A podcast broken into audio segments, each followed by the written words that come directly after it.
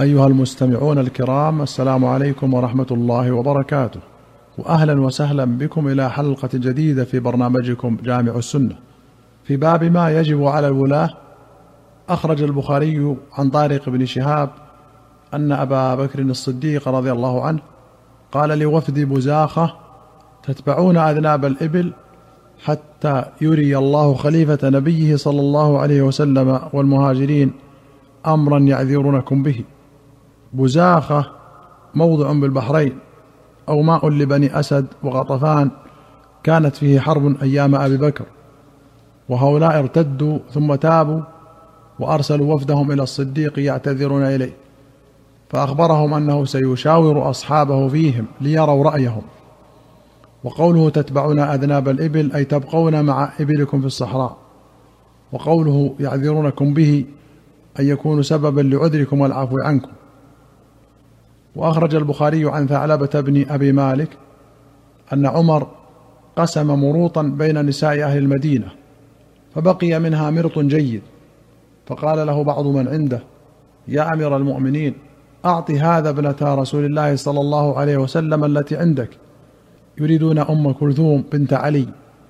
فقال أم سليط أحق وأم سليط من نساء الأنصار ممن بايع رسول الله صلى الله عليه وسلم. قال عمر فإنها كانت تزفر لنا القرب يوم أحد. المرط كساء يعتزر به وكل ثوب غير مخيط وسليط بفتح فكسر بوزن رغيف وقوله تزفر القرب أي تحملها مملوءة والزفر حمل القرب الثقال والزفر الحمل وزنا ومعنى. وأخرج البخاري عن أسلم مولى عمر بن الخطاب قال خرجت مع عمر إلى السوق فلحقت عمر امرأة شابة فقالت يا أمير المؤمنين هلك زوجي وترك صبية صغارا والله ما ينضجون كراعا ولا لهم زرع ولا ضرع وخشيت أن تأكلهم الضبع وأنا بنت خفاف ابن إيماء الغفاري وقد شهد أبي الحديبية مع النبي صلى الله عليه وسلم فوقف معها عمر ولم يمضي. ثم قال مرحبا بنسب قريب. ثم انصرف إلى بعير ظهير كان مربوطا في الدار فحمل عليه غرارتين ملأهما طعاما وحمل بينهما نفقة وثيابا ثم ناولها بخطامه. ثم قال اقتاديه فليفنا حتى يأتيكم الله بخير. فقال رجل يا أمير المؤمنين أكثرت لها. فقال عمر تكلتك أمك. والله إني لأرى أبا هذه وأخاها قد حاصرا حصنا زمانا فافتتحاه ثم أصبحنا نستفيء سهمانهما فيه. قولها ما ينضجون كراعا أي ما يطبخون كراعا لعجزهم وصغرهم والكراع ما دون الكعب من الشاه. وقولهم تأكلهم الضبع الضبع هي السنة المجدبة. وقوله نسب قريب يحتمل أن يريد قرب نسب غفار من قريش. لأن كنانة تجمعهم أو أنها انتسبت إلى شخص معروف. وقوله بعير ظهير قوي الظهر معد للحاجة.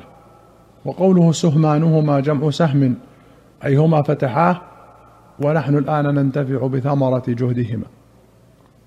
وأخرج مسلم عن عدي بن عميرة قال سمعت رسول الله صلى الله عليه وسلم يقول من استعملناه منكم على عمل فكتمنا مخيطا فما فوقه كان غلولا يأتي به يوم القيامة. فقام رجل أسود من الأنصار كأني أنظر إليه فقال يا رسول الله اقبل عني عملك. قال وما لك؟ قال سمعتك تقول كذا وكذا. قال وأنا أقوله الآن من استعملناه منكم على عمل فليجئ بقليله وكثيره فما أوتي منه أخذ وما نهي عنه انتهى. المخيط الإبرة والغلول الخيانة مطلقا. ثم غلب اختصاصه بالخيانة في الغنيمة والفيء والسرقة منهما. وأخرج أبو داود والطبراني بسند حسن عن أبي مسعود الأنصاري رضي الله عنه قال بعثني رسول الله صلى الله عليه وسلم ساعيا ثم قال انطلق. وفي رواية انظر أبا مسعود. لا ألفينك تجيء يوم القيامة على ظهرك بعير من إبل الصدقة له رغاء قد غللته. قال فقلت اذا لا أنطلق.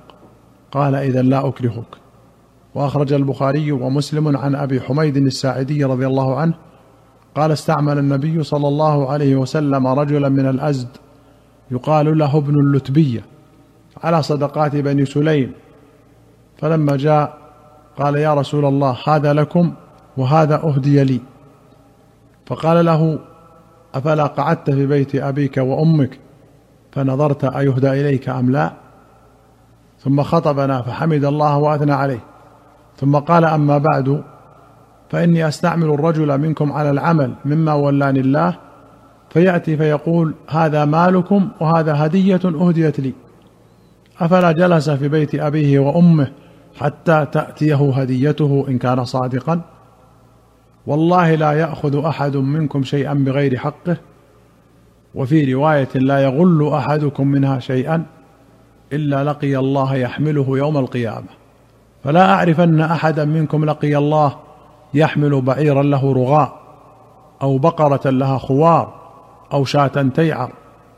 ثم رفع يديه حتى رؤي بياض إبطيه. يقول اللهم هل بلغت؟ قال البغوي في شرح السنة قال الخطابي وفي قوله هلا جلس في بيت أمه أو أبيه؟ فينظر. دليل على أن كل أمر يتذرع به إلى محظور فهو محظور.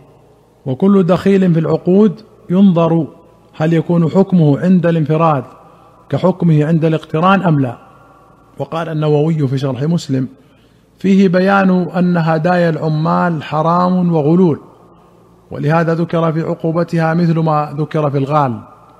وقد بين صلى الله عليه وسلم سبب تحريمها وهو أنها بسبب الولاية بخلاف الهدية لغير العامل فإنها مستحبة. وقد سبق بيان حكم ما يقبضه العامل ونحوه باسم الهدية وأنه يرده إلى مهديه فإن تعذر فإلى بيت المال. وأخرج البخاري ومسلم عن عمر رضي الله عنه قال كان رسول الله صلى الله عليه وسلم يعطيني العطاء فأقول أعطه من هو أفقر إليه مني. حتى أعطاني مرة مالا فقلت أعطه من هو أفقر إليه مني. فقال خذه فتموله وتصدق به. وما جاءك من هذا المال وأنت غير مشرف ولا سائل فخذه وما لا فلا تتبع نفسك. قال سالم بن عبد الله فلأجل ذلك كان عبد الله لا يسأل أحدا شيئا ولا يرد شيئا أعطيه. وفي رواية عن عبد الله بن السعدي قال استعملني عمر على الصدقة فلما فرغت منها وأديتها أمر لي بعمالة. فقلت إنما عملت لله وأجري على الله. فقال خذ ما أعطيت فإني عملت على عهد رسول الله صلى الله عليه وسلم فعملني. فقلت مثل قولك فقال لي رسول الله صلى الله عليه وسلم إذا أعطيت شيئا من غير أن تسأل فكل وتصدق. قوله غير مشرف أي غير متطلع إليه ولا طامع فيه. وعملت العامل أعطيته عمالته بضم العين وهي أجرته. وأخرج البخاري عن محمد بن الحنفية قال لو كان علي ذاكرا عثمان بسوء ذكره يوم جاءه ناس يشكون إليه سعاة عثمان. فقال لي علي اذهب بهذا الكتاب إلى عثمان وأخبره أن فيه صدقة رسول الله صلى الله عليه وسلم. وفي رواية فإن فيه أمر النبي صلى الله عليه وسلم في الصدقة فمر سعاتك يعملون بها فأتيته بها فقال أغنها عنا. فأتيت بها عليا فأخبرته فقال لا عليك ضعها حيث وجدتها. قوله أغنها عنا أي اصرفها وكفها عنا. قال سفيان بن عيينة لم يجد علي بدا حين كان عنده علم منه أن ينهيه إليه. قال ونرى أن عثمان إنما رده لأن عنده علما من ذلك فاستغنى عنه.